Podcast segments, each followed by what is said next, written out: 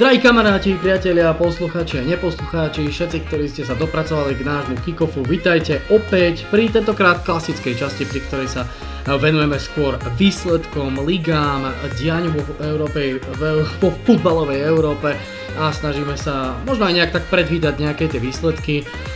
V dnešnom dieli sa vrátime späť ku futbalovej Európe a to ako celku, teda ku včerajšiemu, keďže nahrávame vo štvrtok, takže včerajšiemu finále no, v Baku, finále Európskej ligy. No, skúsime sa pozrieť aj na to, čo nás bude čakať cez víkend, to konkrétne v sobotu večer vo finále Ligy majstrov.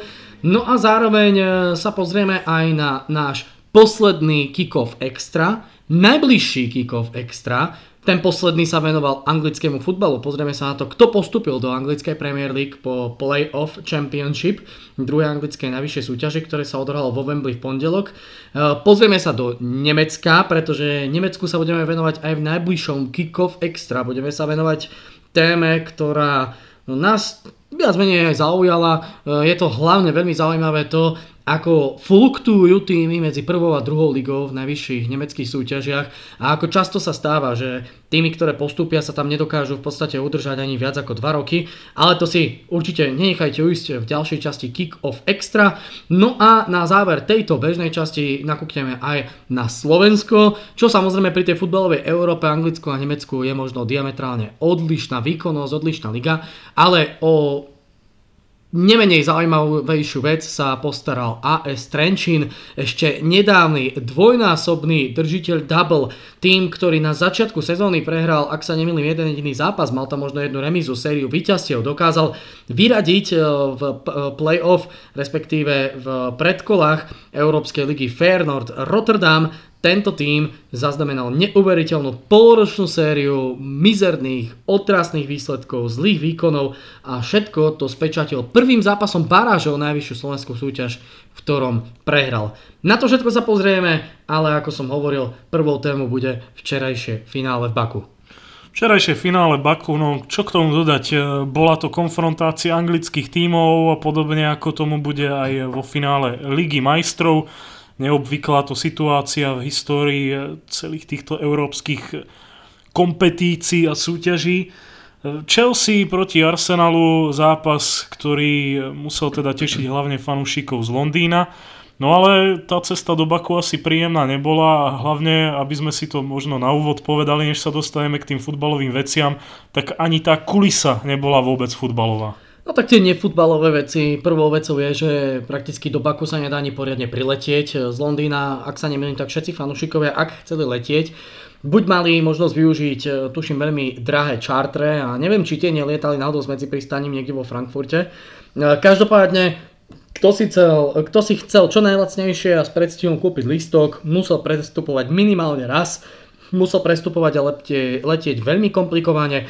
Zároveň oba týmy dostali len po 6000 lístkov na tento zápas. Jedným z dôvodov vraj bolo, že e, mesto ako Baku nie je schopné e, nie len v rámci ubytovacích kapacít, ale aj v rámci kapacity letiska poňať viac divákov a viac hostí, ako práve ponúkajú tieto čísla a tie uvoľnené lístky. No a zároveň určite ste zachytili aj tú kauzu a tie videá toho, ako boli fanúšikovia s dresmím Chytariana, ktorý sa tohto zápasu nesmel zúčastniť, zastavovaný a kontrolovaný policiou. No a samotný Erik Chytarian a konflikt medzi Arménskom a Azerbajdžanom, to je ďalšia vec, o ktorej sa veľa diskutovalo, no ale naozaj skrátim to aspoň za seba, aj keď som sa už veľa vykecal, uh, tam sa proste toto finále v Baku v Azerbajdžane podľa mňa odohrávať nemalo ale stalo sa. Bolo to veľké negatívum na celom finále, ktoré tak postrádalo tu tie správne grády z tribún, ktoré mohli ešte vlastne Arsenalu, ktorý ťahal za ten kračí, e, kračiu stranu a za tú slabšiu stranu pomôcť ako 12. hráč, nakoniec sa tak nestalo. No ale poďme k tej futbalovej stránke. Uh, neviem, či si to rozoberieme postupne, ako sa zápas vyvíjal, alebo si povieme rovno výsledok a príčiny a podobne. Máš, slavo, máš slovo, rozhodni sa. Dobre, tak uh, asi to vezmeme tak, že proste Chelsea zvíťazila 4-1. A... Aj, tak, aj tak väčšina ľudí, ktorá nás počúva, to vie. Tak Áno. Čo? Priznajme si, aspoň myslím, že sa na tom zhodneme. Prvý polčas veľa futbalovej krásy neponúkol. Skončilo to 0-0. Ten druhý bol už lepší a aj hlavne futbalom a gólmi nabitý. Nakoniec teda Chelsea vyhrala presvedčivo, O všetkom rozhodla veľmi vydarená 16 minútovka, behom ktorej sa postupne presadil Olivier Giroud, Pedro a Eden Hazard z penalty. Následne Arsenal teda vlastne znížil zásluhou striedajúceho Ivo Biho, ktorý potreboval 133 sekúnd na ihrisku, aby krásnym volejom ešte vykresal nádej. No ale nakoniec Eden Hazard druhým gólom, ktorý bude dosť možno pre neho aj rozlúčkovým z Chelsea, rozhodol o konečnom výsledku 4-1. No a Chelsea tak ovládla celú súťaž naviac spôsobom, kedy za celý ročník ani raz neprehrala. Naozaj e, veľmi dobrá práca Chelsea, v podstate zaslúžené víťazstvo, aj keď viacero fanúšikov pred zápasom favorizovalo Arsenal, ja sa priznám, že ja. ja sa priznám taktiež, patril som k ním, myslel som, že Arsenal predvedie niečo viac, e, bohužiaľ nepodarilo sa to e, Gunners, ale nie sa čo diviť, naozaj Chelsea si išla za tým, čo potrebovala, využila najmä veľmi rýchle protiútoky, bola razantná smerom dopredu v druhom polčase. Ja som to tu už pred nahrávaním Michalovi spomínal, ja som v tejto sezóne neraz hovoril, že síce proti Valencii som to povedal pri sledovaní zápasu nahlas a veľmi som sa mýlil, ale proti iným súperom a, a najmä v tomto zápase sa to pre mňa osobne veľmi ukázalo. Lacazette a Aubameyang spolu na ihrisku neprinášajú Arsenalu toľko bodov, koľko by mohli. Ukázalo sa to najmä počas zlomových mesiacov a momentov počas zimy a hlavne ukázalo sa to včera. Lacazette v tých posledných zápasoch, kedy nedostáva presné prihrávky, nemá veľa šancí, začne rozhadzovať rukami, tam sa na každého obracať, stiažovať, viaže všetku pozornosť na seba a potom všetci chcú lopty posielať na ňo, nech sa ukáže, on sa všade proste, už keď je lopta okolo 16 je super, že on sa pýta, ale už tým, aký je rozhodený, už nikomu ani v druhom polčase poriadne neprihrával. Bežne bol medzi 4-5 hráčmi, držal loptu, nikomu ju neposlal. No a na druhej strane Aubameyang sa k nej dostal možno raz, dvakrát a vždy to bola pozícia, z ktorej sa snažil buď prihrať, alebo nebezpečne zakončiť. A naozaj to vyzeralo z jeho pohľadu pomerne dobre. E, každopádne teraz to Michal hľadá, možno neviem, či hľadáš ten, tia, tú úroveň výkonov a kvalitu hráčov, či už na Sofascore, možno by sa oplatilo pozrieť aj na server whoscored.com, tam je to celkom fajn. Ale my sme usúdili včera naozaj Eh, Lacazette bol veľmi nervózny, nešlo mu. Eh, pre mňa osobne počas celého zápasu absolútne neviditeľný Mesut Özil. V 70. minúte, som, minúte som sa priateľky pýtal, či si ho vôbec na irisku ona všimla. No, vzhľadom na to, že možno poriadne nevedela, o kom hovorím, tak asi nie. A skutočne pre mňa osobne to bola eh, slabotka a síce veľmi zlé hodnotenie má Meltland Niles, ako tak pozeráme, ale takto. Ja si myslím, že je možno keď máš zlé hodnotenie, je dobré aspoň, že ťa je vidieť. A Meltland Niles mal veľmi ťažkú prácu, mal tam na strane Kovačiča za Zardom. Určite je to zlé hodnotenie kvôli tomu, že veľa súbojov prehral, ale veľakrát bol prečíslený. No, Sokratis ho tam nie práve najlepšie včera doplňal spoločne s Torreirom. A taktiež, uh, aspoň v prvom polčase, Maitland Niles snažil sa vždy rozbehnúť alebo potiahnuť akciu po pravej strane a on tam chcel byť tým ťažitkom, čo mu ale Samozrejme nie vždy išlo, ale bolo ho aspoň vidieť. Viem ako hral a videl som ho. Elzila som nevidel. Asi súhlasím, Maitland Niles e, stále mladý hráč, na druhú stranu mal 90% úspešnosť prihrávok, čo je veľmi slušné číslo. Uh, najviac sa ale stejne pred a behom finále asi skloňovalo meno Petra Čecha. Presne tak jeho rozlučka s Arsenalom predtým, ako podľa všetkého vymení tento severolondýnsky tým za práve Chelsea, kde by mal vykonávať funkciu športového riaditeľa. E, no v prvom polčase predvedol niekoľko dôležitých zákrokov aj celkovo v zápase. Mohol vlastne ešte to byť pre Arsenal výrazne horší výsledok než nakoniec 1-4, nebyť práve Čecha ale asi si predstavoval trošku veselšie v poslednej chvíle v drese Gunners, než práve takto. Čo dodať, no ani, ani, ani podľa hodnotení vlastne, keď sa tak dívam, dokonca Kepa mal horšie hodnotenie než Petr Čech. E, čo sa týka zákrokov brankárov, bolo to 1-4. Hmm. Čechy mal 4, um, Ariza Balaga ich má, mal ten zákrok len jeden jediný, takže možno aj preto. Hmm. Takže nakoniec ani nemusel zase tak eh, veľa toho ukázať. tento mladý Bask v bráne Chelsea. No, neviem, či to chceme ešte nejak rozpitvávať. E, ja som potom behom zápasu písal do nášho spoločného fóra, že som tak nejak mal cez polčas tušenie, že ak niekto môže načať e, Arsenal, tak to bude paradoxne Olivier Giroud, e, ktorý ako bývalý hráč sú to také tie staré opakujúce sa futbalové zákony, keď niekto v dôležitom zápase hrá proti bývalému zamestnávateľovi Žiru mal v Európskej lige na rozdiel od Premier League e, výbornú fazónu, dal 11 gólov, e, klobúk dole. Nebal by som sa povedať, že spolu s Azartom asi dva najdôležitejší pri ceste až do finále za samotným víťazstvom. Mm, mne je trošku ľúto, Samozrejme, bol to prvý zápas, prvé finále európske, kde už bolo možno použiť VAR, videosystém. Možno niekto na to pozeral, možno niekto o tom diskutoval, e, ale ak si dobre pamätám, režia v televízii to nepustila, aspoň myslím, že ja som to pozeral na ČT Sport a tam to nešlo. Druhý gól Chelsea padol po diskutabilnom súboji v strede ihriska, kedy myslím, že práve Torreira vyvážal loptu v strede trávnika smerom dopredu. A tam to zavanilo faulom jedného z hráčov Chelsea. Hneď z toho bol protiútok, akcia, na ktorej vlastne založila Chelsea svoje dvojgulové vedenie, Azar tam prihal Pedrovi, Pedro nakoniec strelil gól. To bol moment, kedy ja som mal pocit, ako keby rozhodca tušil, že pochybil a zároveň už pred o tých 5 minút neskôr Azardovou penaltou niekoľko súbojov v strede iriska. Naozaj veľakrát tam aj hráči Arsenalu faulovali a zdalo sa mi akoby e, rozhodca Ranoki, Ranoki, či, pardon, no, ježiš, rozhodca Roky, Roky. pardon, tam akoby púšťal tie súboje v prospech Arsenalu, ako keby takto možno chcel trošku sa revanšovať za to možno nesprávne rozhodnutie. No a pustil také 3-4 súboje, hneď z toho bola lopta do 16 a zrazu Chelsea a Hazard mali penaltu. To bol moment, kedy som začínal mať skutočne pocit, že rozhodca možno ten zápas nezvládol až tak, ako by sa patrilo.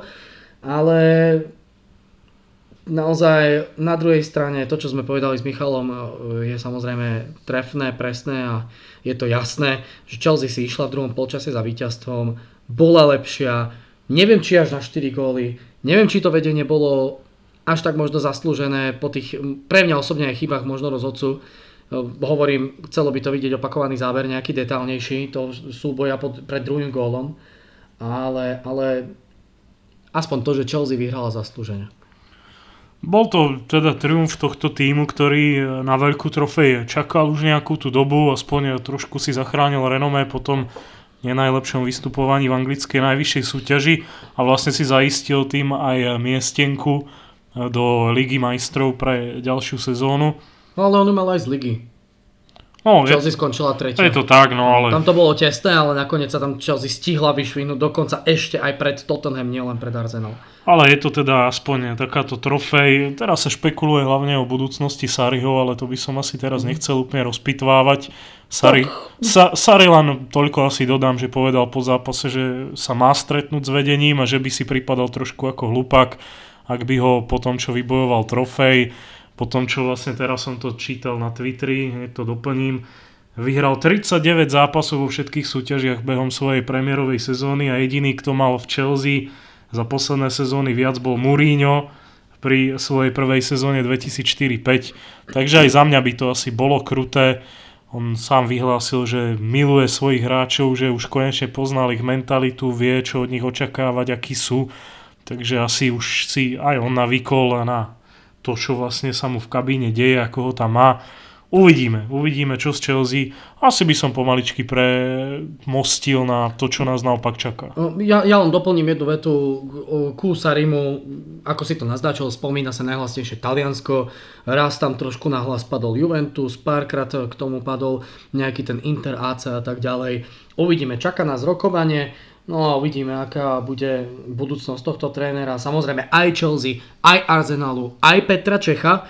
A ešte jedna vetička, keď už si naznačil to, kto si zabezpečil postup do Ligy majstrov, tak to si mi ty hovoril, to je Olympic Lyon, ktorý pôjde priamo do uh, základnej skupiny vďaka víťazstvu Chelsea. Arsenal bohužiaľ sklamal fanúšikov Sparty Praha, tá bude musieť v Európskej lige uh, ísť do hlavnej súťaže jedine vďaka postupu v predkole. Tak, takže, tak. Takže takto. Poďme k tomu, čo nás čaká. Zbehla nám Európska liga, prebehlo nám už finále počas pre nás dnes pri nahrávaní včerajšieho večera. Uvidíme, kedy stihneme nahrať túto časť, buď dnes večer, alebo zajtra, teda 31. v piatok. No a čaká nás finále Ligy majstrov. Čaká nás už v sobotu, čaká nás v sobotu večer. O, o ktorej? O 9. Že by? Áno, sobotu večer o 9. Takže nie o 45, ako to kedysi bývalo. No a čaká nás veľký anglický šláger, nielen na úrovni anglických zápasov anglickej Premier League, ale aj teraz na úrovni vrcholovej európskej futbalovej Tottenham Liverpool. A od tohto zápasu ja očakávam futbalové grády, že to bude mať od úvodných sekúnd, že sa budeme futbalom baviť, že to bude ofenzívne predstavenie, žiadne vyčkávanie na chyby a tak. Už som to spomínal aj v nedávnom dieli niektorého z našich podcastov. A pevne verím, že sa míliť nebudem pretože tá filozofia oboch tímov, oboch manažerov, jak Početína, tak aj Klopa je pevne daná a je to jeden večer, je to jeden zápas, tam sa nikto nemôže spoliehať na to, že to dopadne zle a v odvete to uhráme na lepší výsledok doma. Tam ide o všetko, hlavne pre Tottenham takáto chvíľa, takýto výnimočný moment sa nemusí opakovať dlho, dlhé roky. No, um, naozaj je to obrovský moment, hlavne pre Tottenham a jeho fanúšikov, naozaj uh, kohuti dosiahli tejto sezóne absolútne maximum, aspoň v tej futbalovej Európe. Vynahradili si tak nepráve najpresvedčivejšie uh, výkony a výsledky v anglickej Premier League ako som hovoril, ešte ako tak do zimy jediný tým, ktorý dokázal stíhať vedúcu dvojicu Manchester City a Liverpool. Následne ale prišli tie zápasy, kde to bolo len o výhrách a prehrách. Tottenham v tejto sezóne myslím, že remizoval len 4 krát, alebo ako to bolo, tuším ešte v semifinále neremizoval. Áno, myslím, že Tottenham v tejto sezóne 4, maximálne 5 krát asi remizoval. Uh, takže naozaj absolútne minimum. Hráči Tottenhamu hrajú vabank, hrajú na maximum hrajú na víťazstvo. Či sa to zopakuje aj v Lige majstrov a vo finále, to uvidíme, pretože to je už etapa, to je už časť sezóny, kedy skutočne sa neoplatí riskovať. Ja, ak mám niečo predpovedať, tak predpovedám to, že som zvedavý, ktorý z týchto dvoch tímov ako prvý skúsi trošku otvoriť hru, tlačiť na svojho súpera a bude ako prvý ten, ktorý bude uh, tvoriť tú a robiť tú vehementnú snahu skórovať smerom do siete svojho supera. Ja som hlavne rád, že oproti Baku sa bude hrať v typickom futbalovom prostredí na novúčkom a modernom štadióne Atletika Madrid. Vanda Metropolitano. Takže tam, tam to bude stáť za to. Ja ešte, než sa dostanem k svojim názorom, by som trošku vypichol jednu vec, ktorá sa podľa mňa, na ktorú sa zabúda a nespomína sa. Keď sa totiž pozriete na tú tabuľku základných skupín, tak chýbalo malinko a Liverpool ani Tottenham nemuseli vôbec postúpiť. Tam sa rozhodovalo až v poslednom kole nakoniec oba týmy aj vďaka lepšiemu skóre či nejakým tým vzájomným zápasom. No toto, Tottenham myslím hlavne vďaka vzájomným zápasom s tým Interom. Interom. Hmm postúpil zo skupiny B ako druhý za Barcelonou, posledné PSV, no a Liverpool ako druhý zo skupiny C za Paris Saint-Germain a pred Neapolom tiež spolu s ním malo 9 bodov. Hmm. Takže, takže vlastne tak tak, že vôbec sa dostali do vyraďovacej časti, no a pozrite sa, kde sú teraz. Za mňa, e, objektívne povedané, ja by som to asi prial Klopovi. Ja by som to prial Klopovi za to, že Liverpool to ušlo v Premier League, ten ich futbal je parádny na sledovanie a Hlavne ak by on zase neúspel, tak e, neviem, neviem, čím si to obhájí, už by to bolo e, tretie finále Ligy majstrov, v ktorom on bude a v ktorom by e, prípadne prehral a to už, to už by, neviem či úplne povedať, že by nebola náhoda, ale bolo by to pre neho asi až prikruté. Ja si hlavne myslím, že Liverpool je proste lepší. Majú aj lepšie výsledky za sebou v sezóne, majú aj lepší herný prejav, podľa mňa sú viac priamočiari smerom dopredu, je tam obrovská ofenzívna sila pri všetkej úcte ku Kohutom. Uh, Klopp je tréner, ktorý si to všetko už pekne proste vypracoval, vybudoval, zapracoval. Je tam vidieť aj modernejšie poňatie futbalu, modernejšie poňatie taktiky teraz vidím, že sled, pozeráš presne na tú vec, ktorú už som mal na jazyku. V rámci súpisky to má Jürgen Klopp o niečo jednoduchšie. Na oficiálnej e, tej listine zranených hráčov je len jeden jediný muž a to Adam Lalana. Zároveň vyzerá to tak, že Naby Keita taktiež nenastúpi kvôli problémom. Zatiaľ čo Tottenham má na listine zranených hráčov 5, dokonca neviem, či nie až 6, nie až 6 hráčov, takže skutočne uvidíme, ale doprial či nedoprial. Ja by som to doprial obidvom. Proste Tottenham bez posíl, krásne tým, ktorý sa dával dlhé roky dokopy a vyšľapol na európske maximum a Liverpool, ktorý fantastickou prácou, teóriou a skúsenosťami trénera Jurgena Klopa a výbornými nákupmi taktiež išiel smerom napred. Je to také diametrálne odlišné poňatie oboch tých sezón, oboch tých nákupov, oboch tých posledných ročníkov zo strany oboch klubov. Ale asi skôr ten klop. Skôr tiež, už ani, ani nie že ľútosť, ale proste dopriať mu. Nech, nech má to víťazstvo, to, čo si zaslúži. A e, taktiež e, myslím si, že na Maurisia Početina v jeho kariére ešte niečo podobné, pevne verím, že čaká. Ja som zvedavý, ak nenastúpi za Tottenham ešte naviac Harry Kane, ako si Tottenham poradí proti tej silnej a ofenzívne ladenej obrane. No prepač, trošku som sa zakecal, ale môžeš pokojne spomenúť aj tých zranených hráčov. Tam som to chcel aj trošku smerovať, keď už som spomenul toho Lalanu. Áno, stále je pochybnosť nad štartom Harryho Kanea, Dannyho Rosa, Davinsona Sancheza, Jana Fertonchena a mladého Harryho Winksa. A, a čo som tým chcel povedať je, že v podstate takmer všetko sú to hráči zo základnej jedenástky. Áno, Takže hlavne nielen útok, ale aj tá obrana bude citeľne oslabená, aj tie možnosti, ktoré bude mať Početíno k tomu, aby e, alternoval s nejakým tým zložením.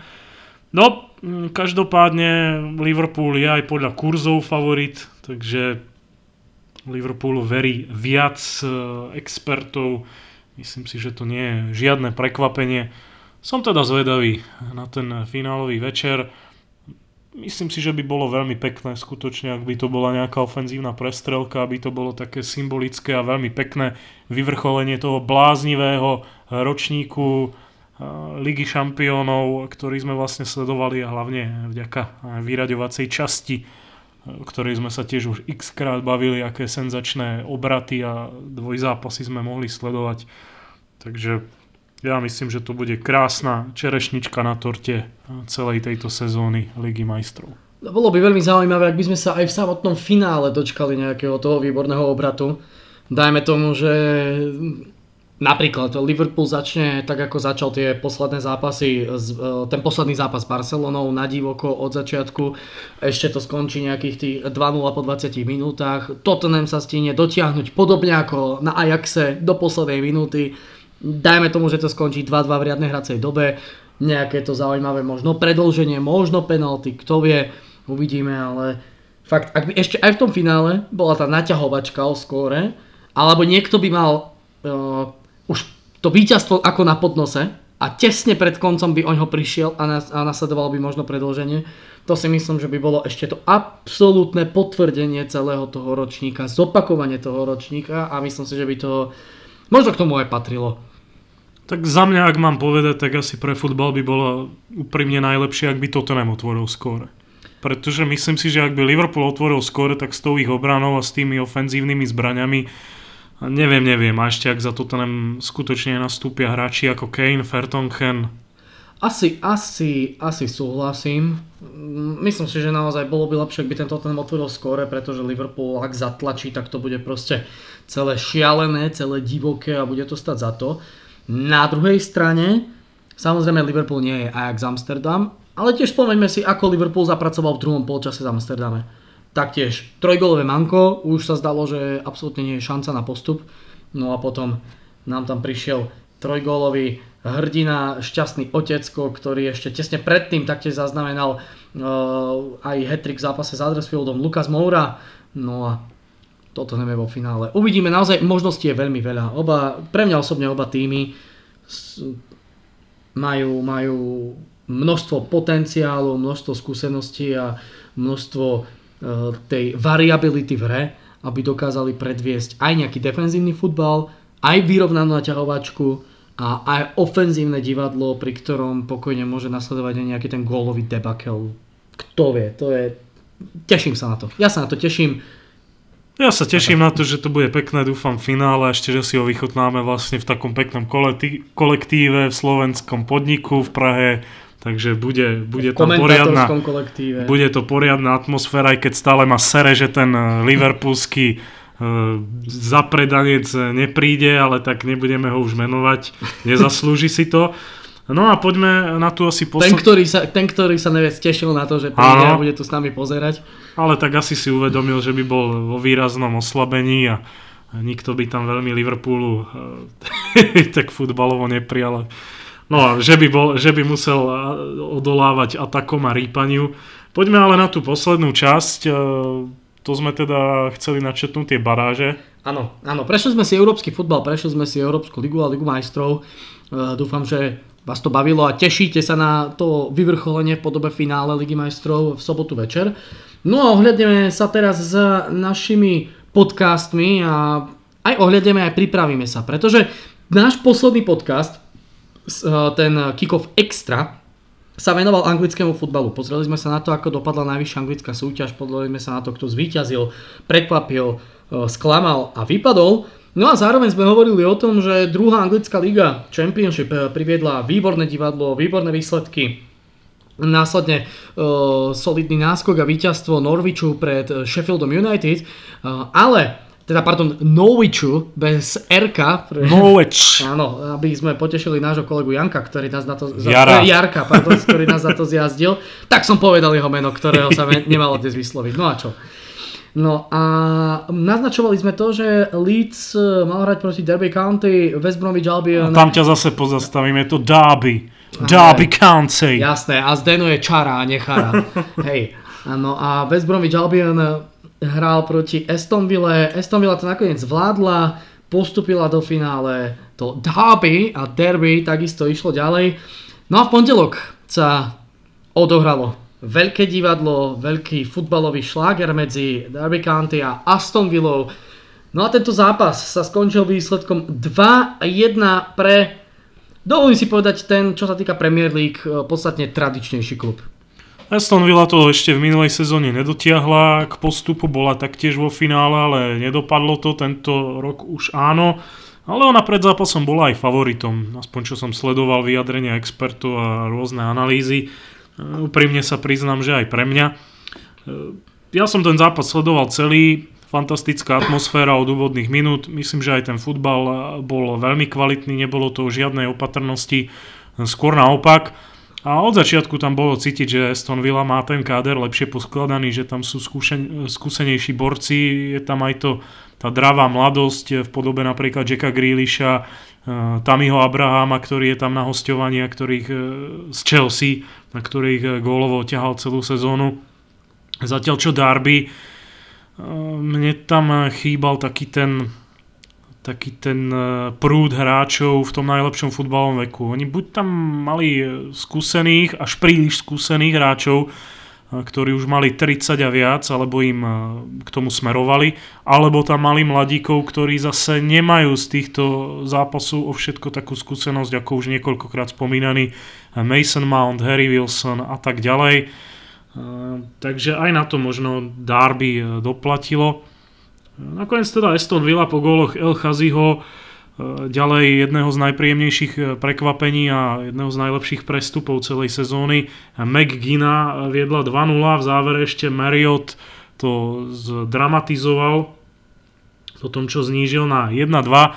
Darby ešte v závere malo tlak, ale už to neprinieslo e, žiadne ovocie a tak sa nakoniec mohol birminghamský tým, jeden z tých asi najtradičnejších anglických radovať zo senzačného a zaslúženého postupu. Radoval sa tam a dobre, že nevypadol z tribúny od tej radosti aj princ William, ktorý je známym obrovským priaznivcom Aston Villa.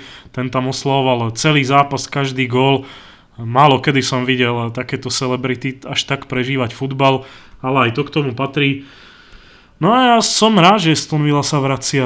Je, je tam cítiť, že aj tá zmena majiteľov po tom, čo nevyšiel ten ťah s tými čínskymi milionármi, tak potom, čo prišli tí egyptskí, ešte tam nejaký americký kapitál, tak sa začalo všetko obracať k lepšiemu a nakoniec Aston Villa bude opäť týmom, ktorý na známom Villa Parku bude hostiť zápasy Premier League a vlastne, a to pripomínam, vyhrala ten vlastne najvýnosnejší zápas v celom futbalovom svete, ktorý môže tomuto klubu zabezpečiť kľudne až 170 miliónov libier. Vyšší príjem, ako majú eh, v podstate tie kluby, ktoré skončili v Premier League v spodnej časti tabuľky, Naozaj je to jeden z tých najvýnosnejších zápasov, ktorý pre Aston Villa môže zau- e, znamenať neuveriteľne obrovský príjem, ale takisto aj pre Derby County. Naozaj sú to týmy, ktoré uh, síce nie rovným dielom, ale podelia si nejaké tie solidné milióniky a libry, ktoré v klubovej kase môžu narobiť poriadny prievan a priniesť určite veľmi zaujímavé posily do ďalšej sezóny. Preto by som sa možno ani nedivil, ak by opäť po vzore Aston Villa, takisto aj Derby skončil aj možno na budúci rok niekde v tom playoff. Možno aj vyššie, kto vie. Necháme sa prekvapiť. Každopádne spomenul si tu radujúce sa celebrity po vzore eh, princa Williama. Ja len naznačím rozhodcu Majka Dina, ktorý eh, v posledných týždňoch pri tiež tých play-off zápasoch eh, fandil týmu Tranmere Rovers. Ten z League 2 čo je teda štvrtá najvyššia súťaž, ak sa nemýlim, máme tam Premier League, Championship 1 a 2, áno. Uh-huh. Zo štvrtej ligy do tretej postupuje. Taktiež e, to bolo v sobotu, kedy sa odohralo vo Wembley finále League 2 a Mike Dean tam bol a tešil sa z postupu svojich miláčikov na trávniku. E, rozhodca, o ktorom sa často naozaj diskutovalo, koľko on fandil a nefandil rôznym klubom, ak sa nemým, najmä Tottenhamu. E, takže to je taká tá anglická futbalová celebritka, ktorá si zažila svoju chvíľku slávy s tými oslavami. No a čo sa týka Estomily, tradičný klub, ktorý ide naspäť. Ja som ho tu, myslím, že aj v našich podcastoch spomínal, hovoril som aj tebe o ňom často. Mne sa veľmi páči Jack Grealish, ktorý hrá v Aston Ville krídelníka. Páčil sa mi už, keď sme ešte komentovali Aston Villa a anglickú ligu na tom stávkovom serveri pri audioprenosoch. Už vtedy som hovoril, že naozaj je to hráč, ktorý nebojí sa, ide do kľúčiek, patrí medzi ťahuňou týmu, vždy má hlavu hore, vždy hľada možnosti ako prejsť smerom dopredu. A aj keď pokazí 4-5 akcií rôznymi solami po krídle, vždy mu fanúšikovia zatlieskali a tlieskal som mu aj ja, pretože naozaj to vyzerá, že vždy do toho dáva maximum. Je to hráč, ktorého aktuálna trhová hodnota podľa transfer marketu by mala byť na úrovni 20 až 25 miliónov eur. Um, pevne verím, že Aston Villa si ho dokáže udržať vo svojom kádri a že jej bude verný a bude chcieť uh, minimálne ešte aspoň rok nastúpiť uh, v anglickej Premier League. On sa síce vyjadril už v zime, že nikam nechce ísť, že má jeho srdce a proste tam chce byť. Tak je to hlavne kapitán. Uh, a, a samozrejme, ale na druhej strane taký talent, taký hráč, taký bojovník si myslím, že by si zaslúžil predsa len klub, ktorý má nie len eh, že vyššie ambície, než by Aston Villa nemala, ale má podstatne lepšie a vyššie výsledky ako práve Villa. Ale uvidíme, čo prinesie nová sezóna. A taktiež uvidíme, čo tá nová sezóna prinesie aj pre, uh, ak sa nemýlim, trénera Derby County, áno, Frank Lampard, taktiež uh, v podstate nepochybuje sa o tom, že by mal ostať na lavičke tohto týmu, ale podobne ako sme spomínali u Sariho v Chelsea, tiež si má sadnúť s vedením, tiež by mal diskutovať, debatovať, malo by sa e, riešiť e, to, či niekam bude nasledovať, alebo či ostane pri tomto klube. No a ja pevne verím, že ostane a pevne verím, že aj tá ďalšia sezóna e, nielen jeho podaní, ale aj podaní celého klubu pre Darby bude úspešná a že tento klub s tým, akú cestu si nastolil a nastavil, bude pokračovať na predovaní a že sa opäť dostane na dosah najvyššej anglickej súťaže. Ja myslím, že Grealish sa bude musieť hlavne etablovať a ukázať aj práve v Premier League. Tam, ak mu vyjde tá sezóna a prípadne sa Aston Villa aj zachráni alebo nie, ale proste e, bude cítiť a poznať, že on je tým e, kľúčovým hráčom v celej zostave, v celom týme, tak e, lepší prestup asi neminie. Už presne ako hovoríš, s tým a, súhlasím. A jedine, ak bude mať záujem, samozrejme tak no, hlavne ak by Aston Villa sa neudržala, tak si myslím, že on už sa do druhej ligy skutočne nebude vracať, nebude chcieť vracať. Ale toľko teda k Aston Ville, k jej návratu. No a poďme na Nemecko, ktorému sa teda obšírnejšie budeme venovať e, v ďalšom vydaní extra, ale tak aspoň trošku načetneme tú baráž, ktorá bola mimoriadne zaujímavá.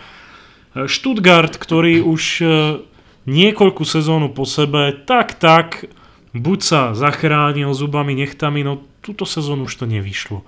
Túto sezónu nakoniec uhral aspoň baráž nakoniec do nej išiel proti Unionu Berlín, týmu, ktorý v druhej Bundeslige patril medzi tými, proti ktorým nikto veľmi rád nehral, hlavne na ich štadióne Berlín bol povestný aspoň tým, čo som na očko počas sezóny sondoval, že mal veľmi skalopevnú obranu, veľa gólov neinkasoval, aspoň teda doma. No a prvý zápas, e, ten bol mimoriadne zaujímavý, ten bol e, vlastne ten jediný, ktorý v tom dvojzápase priniesol góly. Ten skončil výsledkom 2-2 v Stuttgarte. Stuttgart e, viedol 1-0, potom Union Berlin zrovnal, no a striedajúci Mario Gomez poslal Švábov, ako sa Stuttgart prezýva, opäť do vedenia, 5 minút po tom, čo prišiel na ihrisko. Ale nakoniec to nestačilo, Friedrich zrovnal na 2-2. Strelecký bol Union Berlin aktívnejší, aj keď ten úvod zápasu, myslím, že som sa na to díval, a ešte niekedy v 20. minúte Stuttgart e, štatisticky bol v presile 5-0 na strely a 2-0 na bránu, ale potom Union Berlin začal hrať a bolo to cítiť a nakoniec sa to odzrkadlilo aj na tom výsledku. No a nakoniec v Berlíne sa zrodila bezgólová remíza a vlastne tým, že sa to hrá, ak sa teda nemýlim, vďaka tomu, to ostatne tak skončilo na góly vonku, takým tým pohárovým pravidlom. Presne tak. Tak Union Berlin nakoniec postúpil a vlastne od roku 2012 je prvým tímom, ktorý z druhej ligy v baráži uspel. Presne tak, po 7 rokoch je to prvý tým, ktorý uspel, ale k týmto štatistikám a k takýmto veciam sa dostaneme až v našej ďalšej časti Kick-Off Extra, ktorú si určite nenechajte ujsť. Ako som už hovoril a srdečne vás pozývame, budeme sa venovať e, nemeckej Bundeslige a druhej Bundeslige, budeme sa venovať klubom, ktoré postupujú a vypadávajú a tomu, čo by mohlo byť za tým, a ako to vlastne aj vyzerá historicky a štatisticky, ako, klubu, ako kluby postupujú, vypadávajú a prečo vlastne takto sériovo chodia hore-dole naprieč týmito dvomi súťažami. Necháme sa prekvapiť, či aj Union Berlin bude nasledovať e, takýto podobný osud, či možno v budúcom roku bude bojovať len o záchranu, alebo či e, bude predsa len na podstatne vyšších priečkách. Stuttgart je práve presne tým príkladom, ktorý prednedávnom vypadol, prednedávnom sa vrátil do Bundesligy a opäť ide naspäť dolu. No a ako si hovoril, naozaj tie zápasy boli vyrovnané. Prvý výsledok 2-2, druhý výsledok 0-0. V tom druhom zápase mal Stuttgart obrovskú, obrovskú prevahu, ale bohužiaľ aj napriek tomu padá do druhej najvyššej nemeckej súťaže. No a ja už len doplním, hovoril si aj o tých e, výsledkoch v druhej nemeckej Bundeslige, čo sa týka Unionu Berlin. Tak v tabuľke Union samozrejme skončil tretí, na konte mal 57 bodov. V hodine 12. dokázal predskočiť všetkých prenasledovateľov Hamburg, o ktorom ja som si myslel, že mu Baráš vôbec neujde, minimálne Baráš. Ten si to posral na konci sezóny najviac ako sa len dalo. Kiel taktiež s Láslom Benešom e, skončil mimo týchto postupových pozícií aj napriek tomu, že ak sa nemýlim, tak Beneš tam prestupoval v zime ešte v čase, keď bol Kiel druhý v tabuľke. Uh, Heidenheim tam taktiež prepadol uh, Bielfeld, ktorý bol ešte v roku 2008 v najvyššej nemeckej súťaži, je taktiež nižšie. Union Berlin sa dokázal vyšvihnúť a uhrať baráž. Doma Hovoril si to ty, že poločku si to sledoval, tabuľka to potvrdzuje. Union Berlin bol doma najlepším celkom v druhej nemeckej Bundeslige. 17 zápasov, 38 bodov, len 11 inkasovaných gólov a to 11 z 33. Čo to teda znamená? 22 gólov inkasovaných vonku, čo je dosť. A práve to naznačuje tabuľka. Union Berlin bol na zápasoch vonku 9. najlepším tímom. Aj priemernejšie kluby uhrali vonku viac bodov ako práve Berlínčania. Ale čo je zaujímavé, málo kedy prehrával. Union uhral len 3 víťazstva vonku, ale zároveň len 4 remízy a až 10, re, teda pardon, 4 prehry a až 10 remíz. 13 zápasov, z ktorých ťahal body, 4 krát išiel na prázdno, 19 bodov vonku a vidíte, aj keď si doma udržíte svoju pevnosť, svoju hradbu, udržíte si ten kedy si dávno povestný prešovský betón, tak nech sa páči, môžete si zahrať aj najvyššiu nemeckú súťaž, ak sa vám zadarí v play-off a to sa práve Unionu podarilo. Po dlhých rokoch nás bude čakať Bundesliga aj derby, ako si mi ty hovoril, medzi Hertou a Unionom. No a pevne verím, že bude stať za to. Áno, ešte doplním, že Union Berlin je, teraz mi to trošku ušlo, 56. tímom, ktorý v histórii si zahrá Bundesligu. konečne, vôbec poprvýkrát, je to pre Unión, čo budú hrať v najvyššej súťaži. A ešte asi nakoniec, aby sme to tak pekne e, možno aj ukončili, e, to, vlastne tú debatu o tomto týme, tak e, tiež som ti to spomínal, veľmi pekný príbeh. Tým, ktorý ešte niekoľko rokov dozadu mal finančné problémy, zachránili ho fanušikovia zbierkou finančnou a dokonca ešte mnohí z nich museli odpracovať tisíce brigádnických hodín aby finančne podporili klub a prispeli mu na renováciu štadióna, čo je krásne, ale v Nemecku nechcem to porovnávať úplne s inými krajinami, asi aj tam sa nájde veľa prípadov, ale v Nemecku je to veľmi časté. Je to veľmi časté, ja som chcel povedať e, osobnú skúsenosť e, v rámci projektu Footballmania, keď som ešte pracoval aj v Tatrane, pričom pozdravujem, ak to niekto počúva z Footballmanie tak v rámci tohto projektu sme boli práve v Nemecku a napríklad bol Offenbach Kickers. To je futbalový, to je futbalový tím, ktorý sa nachádzal kedysi pravidelne najvyššej nemeckej súťaži ešte do 70. rokov, patril medzi lídrov, taktiež získali aj nemecký pohár, ktorý som mal možnosť vidieť, bola to nádhera, paráda. Klub, ktorý ale sa nachádzal na pokraji bankrotu, zániku a obrovského prepadu, dali ho zväčšia dokopy práve fanúšikovia Dalo ho dokopy aj mesto a dali ho dokopy aj noví miestni sponzory. No a taktiež to ďalší príbeh, v ktorom, e, ako si už naznačil o tom Unióne, takisto aj v Offenbachu, sú to ľudia, ktorí majú srdce pre ten klub. Je tam jeden fanúšik, ktorý otvoril fanúšikov e, fanshop a spolupracuje s, fa- e, s klubom, ktorý z toho zarába. A je to fanshop, no poviem ti, je lepší ako ktorýkoľvek prvoligový tým, či v Česku alebo na Slovensku. A to je aktuálne štvrtá nemecká liga. Eh, majú muzeum, ktoré si otvoril taktiež ďalší fanúšik u seba doma. Proste z garáže a z nejakej tej skladovej miestnosti veľkej urobil muzeum eh, Offenbachu. Skutočne Offenbach Kickers majú na svojej strane fanatikov, ale to sa naozaj dá povedať o celom celúčičkom Nemecku. A aj tie zákony, to ako sú tam tie pravidlá nastavené o tom, že fanúšikovia sa stávajú súčasťou a často aj e, vlastníkmi v rámci svojich nejakých tých mini podielov a investícií do klubu, tak e, vďaka tomu tie kluby napredujú a môžu sa budovať, pretože majú maximálnu podporu tých svojich fanúšikov. Tak trošku som odbočil, ale myslím, že to hovorí veľa o tom, že ako to v Nemecku teda funguje. A myslím, že je to také pekné ukončenie v pozitívnom, pozitívnom slova zmysle a pozitívnom duchu tohto dielu, v ktorom sme sa teda povenovali, ešte raz opakujem v rýchlosti, finále Európskej ligy, dali sme si krátke preview v finále Champions League, alebo ak chcete Ligy majstrov. A pozreli sme sa na to, ako dopadla finále playoff, ako dopadlo finále playoff o postup do anglickej Premier League a aj zároveň baráž o Nemeckú Bundesligu. No a potom všetko, ak dovolíš, ako som už naznačil, ešte posledná téma, vrátime sa domov, vrátime sa na Slovensko. Samozrejme Fortuna Liga síce nevzbudzuje v Európe takú veľkú budú, uh, nejakú budúcnosť a pozornosť, ako by sme si možno niektorí mohli želať, alebo uh, ako by si niektorí želali, ale určite za zmienku stojí to, že Trenčín sa v tabulke slovenskej Fortuna ligy prepadol z prvej polovice v úvode sezóny až na takmer samedno. No, predposledný zápas v sezóne no, šťastie pre Trenčanov poslal do druhej ligy pod Brezovu. To však e, nezastavilo Trenčín pred možným definitívnym prepadom. Ocitol sa na priečkach, ktorá zaručuje iba baráž. V tejto baráži čelí Trenčín Popradu.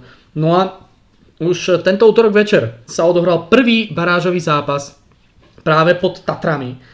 A tam, či už tomu niekto veril alebo nie, Popračania dokázali vyhrať proti Trenčínu a to v pomere 2-0. V zápase aj na štatistike, na držanie lopty boli Popračania lepší. Na strely na bránu napríklad štatistika 6-3. Skutočne niečo, čo možno Trenčín s takto nižšie postaveným klubom často nezažíval. V 10. minúte otvoril skore Pajer, v 58. navýšil na 2-0 kto iný ako veľká hviezda Popradu, hviezda slovenského futbalu a najmä hrdina Popradu v jarnej časti Stano Šesták. Ten e, tak e, vlastne završil ten zmar Trenčanov e, pod Tatrami. No a už tento týždeň, práve taktiež v sobotu, podobne ako aj Liga majstrov, tak tesne pred ňou nás v rámci slovenského futbalu čaká odveta, ktorá sa bude hrať v Žiline. Trenčania veria v to, že umelá tráva v Žiline by im mohla pomôcť, vzhľadom na to, že aj v Trenčíne sa aj trénovalo, aj hralo na umelom trávniku. A že by mohli takto technickejším futbalom na rovnejšom teréne, na vyrovnanejšom teréne zatlačiť svojho supera a donútiť ho minimálne dvakrát inkasovať. Všetko je otvorené, ako spomínali, či už e, tréneri Popradu alebo aj niektoré tie osobnosti, aj napriek dvojgolovému víťazstvu a dobrému výkonu sú šance pre Poprad aktuálne pre nich v úvodzovkách 51-49. Oni to berú stále, takže je to veľmi tesné a všetko je veľmi otvorené. Skutočne streliť dva góly pre Trenčín nemusí byť veľký problém, ale Trenčín si bude musieť vstúpiť do svedomia a určite predviesť niečo lepšie ako to, čo predvádzal v posledných mesiacoch. No, s tým súhlasím a myslím si, že je rozdiel, keď hrá taký tým e, ako Trenčín, ktorý tú hráčskú kvalitu má, má ten ofenzívny štýl futbalu v sebe sugerovaný. A ešte nedávno dvojnásobný držiteľ slovenského double.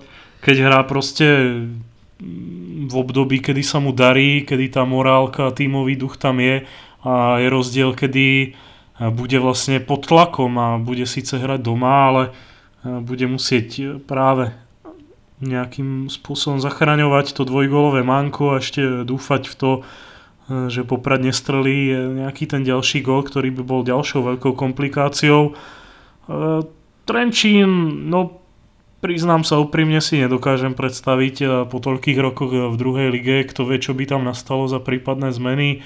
Neviem, či by sa úplne zmenila tá koncepcia, s akou ten tým pracuje. Poprad by asi bol zaujímavým oživením, ty ten klub možno poznáš asi výrazne lepšie než ja, ale no neviem, nie Trenčín už dlhodobo patrí do tej slovenskej najvyššej súťaže, ale vzhľadom na to, že prehral 0-2, myslím, že tá odveta bude veľmi, veľmi ťažká. Odveta bude určite veľmi ťažká, o to viac to mrzí, že Trenčín už konečne v tomto roku dotiahol výstavbu svojho nového e, svetostánku, nového futbalového štadióna. Už je tam postavená, ak sa nemýlim, takmer tá betónová základňa dlhšej tribúny no, oproti tej doteraz hlavnej tribúne. E, stavia sa, pracuje sa, e, skutočne Trenčania otvorili svoju futbalovú akadémiu, vystavali ju taktiež na novo. Urobil sa maximálny základ toho, aby tam bol budovaný úspech v najbližších rokoch. A bolo by veľmi bolestivé a nepríjemné, ak by po takejto sezóne nakoniec Trenčania vypadli po sezóne, ktorá začala ako z rozprávky a nakoniec skončí ako polročný horor, bez vysvetlenia, bez takmer dôvodu, proste všetko sa najmä na ihrisku proste rozpadlo. A je ťažké nájsť uh, už niekoľko dní vopred recept na to, ako to zastaviť, ako to zmeniť a ako to proste zvrátiť Trenčania si na to povolali síce Ivana Gálada, muža, ktorý skutočne na lavičke vie z hráčov vyťahnuť maximum, predvedol to v Nitre, predvedol to v ďalších iných kluboch a v tímoch aj mládežnických v reprezentácii. Ale či toto bude stačiť v úplnom závere v Trenčine, e, trošku o tom pochybujem. A myslím si, že ak Trenčín sa zachráni, ak dokáže vyhrať v Žiline, tak e, proti Popradu, tak to bude skôr efektom toho, že hráči si siahli na dno svojich síl a ešte našli v sebe nejakú tú štipku proste toho maximálneho výkonu a zohranosti a že to nebude skôr efekt tohto trénera pri všetkej úcte. Ale to sa necháme prekvapiť. Na druhej strane Poprad ten už niekoľko rokov poškuloval o tom, že potom, že by postúpil do najvyššej slovenskej súťaže. Posledné roky mu to ale iné týmy v úvodzovkách ukradli. Bol tam postup Tatra na Prešov, bol tam postup Nitry, bol tam postup Serede v minulom roku. Tento rok eh, len síce o skore, ale predsa len pred posledným kolom eh, tam bolo prvé pohronie. Nakoniec sa v poslednom kole druhej súťaže rozhodlo o tom, že Pohronie postupuje ďalej. Eh, Poprad bol nakoniec jasne druhý, keďže prehral doma s Petržalkou. Ale opäť sa našiel jeden tým, ktorý tam proste skočil a zobral si to pre seba a povedzme si úprimne pohronie tým, s ktorým sa až tak nepočítalo. Ja osobne som rátal skôr so Skaldicou. Ale naozaj popračania veľmi chcú, veľmi potom túžia a radi by to spečatili Žiline v sobotu. Uvidíme, čo nám tento zápas privede, čo nám ukáže, čo nám predvedú oba týmy. Uvidíme, čo nám teda predvedie celá sobota. Ak by ste sa nudili, samozrejme viem, že báraž o Slovenskú Fortuna Ligu nemusí byť až takým obrovským lákadlom na sledovanie, ale podľa mňa ako upútavka pred Ligou majstrov, ako ten boj o všetko, to môže byť naozaj veľmi solidný začiatok sobotnejšieho večera, no a potom finále Ligy majstrov, ten zvyšok, o ktorom sme hovorili, ten sa už udial. Čo však ešte príde, je extra časť nášho kickofu, ktorej vám viac porozprávame o tom, ako sa týmy striedajú, menia, postupujú či vypadávajú v nemeckej Bundeslige. Čo by za to mohlo byť? Aké sú nejaké čísla, štatistiky, ako často kluby či už vypadávajú alebo postupujú hore a čo vlastne ten nemecký futbal ponúka v rámci tých najdramatickejších taktiež bojov všetko. Pre dnešný diel ak máš ešte nejaké tých slovo, tak poď. Nemám, asi, asi to takto môžeme uzatvoriť. Tak pre ten dnešný diel si myslím, že je to od nás teda všetko. Dúfam, že ste si ho taktiež užili. Opäť sme prebrali viacero tém, skôr výsledkových, skôr e, z toho vrchne, povrchnejšieho e, pohľadu na futbal, z pohľadu nejakých tých štatistík a výsledkov a e, toho plá, tých plánov, aké by mohli byť najbližšie zápasy a čo by sa mohlo udiať. No a ešte raz opakujem, najbližší Kikov Extra, hlbší pohľad do nemeckého futbalu. Nechajte si ho ujsť pre dnešok. Ďakujeme veľmi pekne. Lajkujte, zdieľajte, komentujte, kritizujte, ale s citom a nechajte si ujsť ďalšie časti.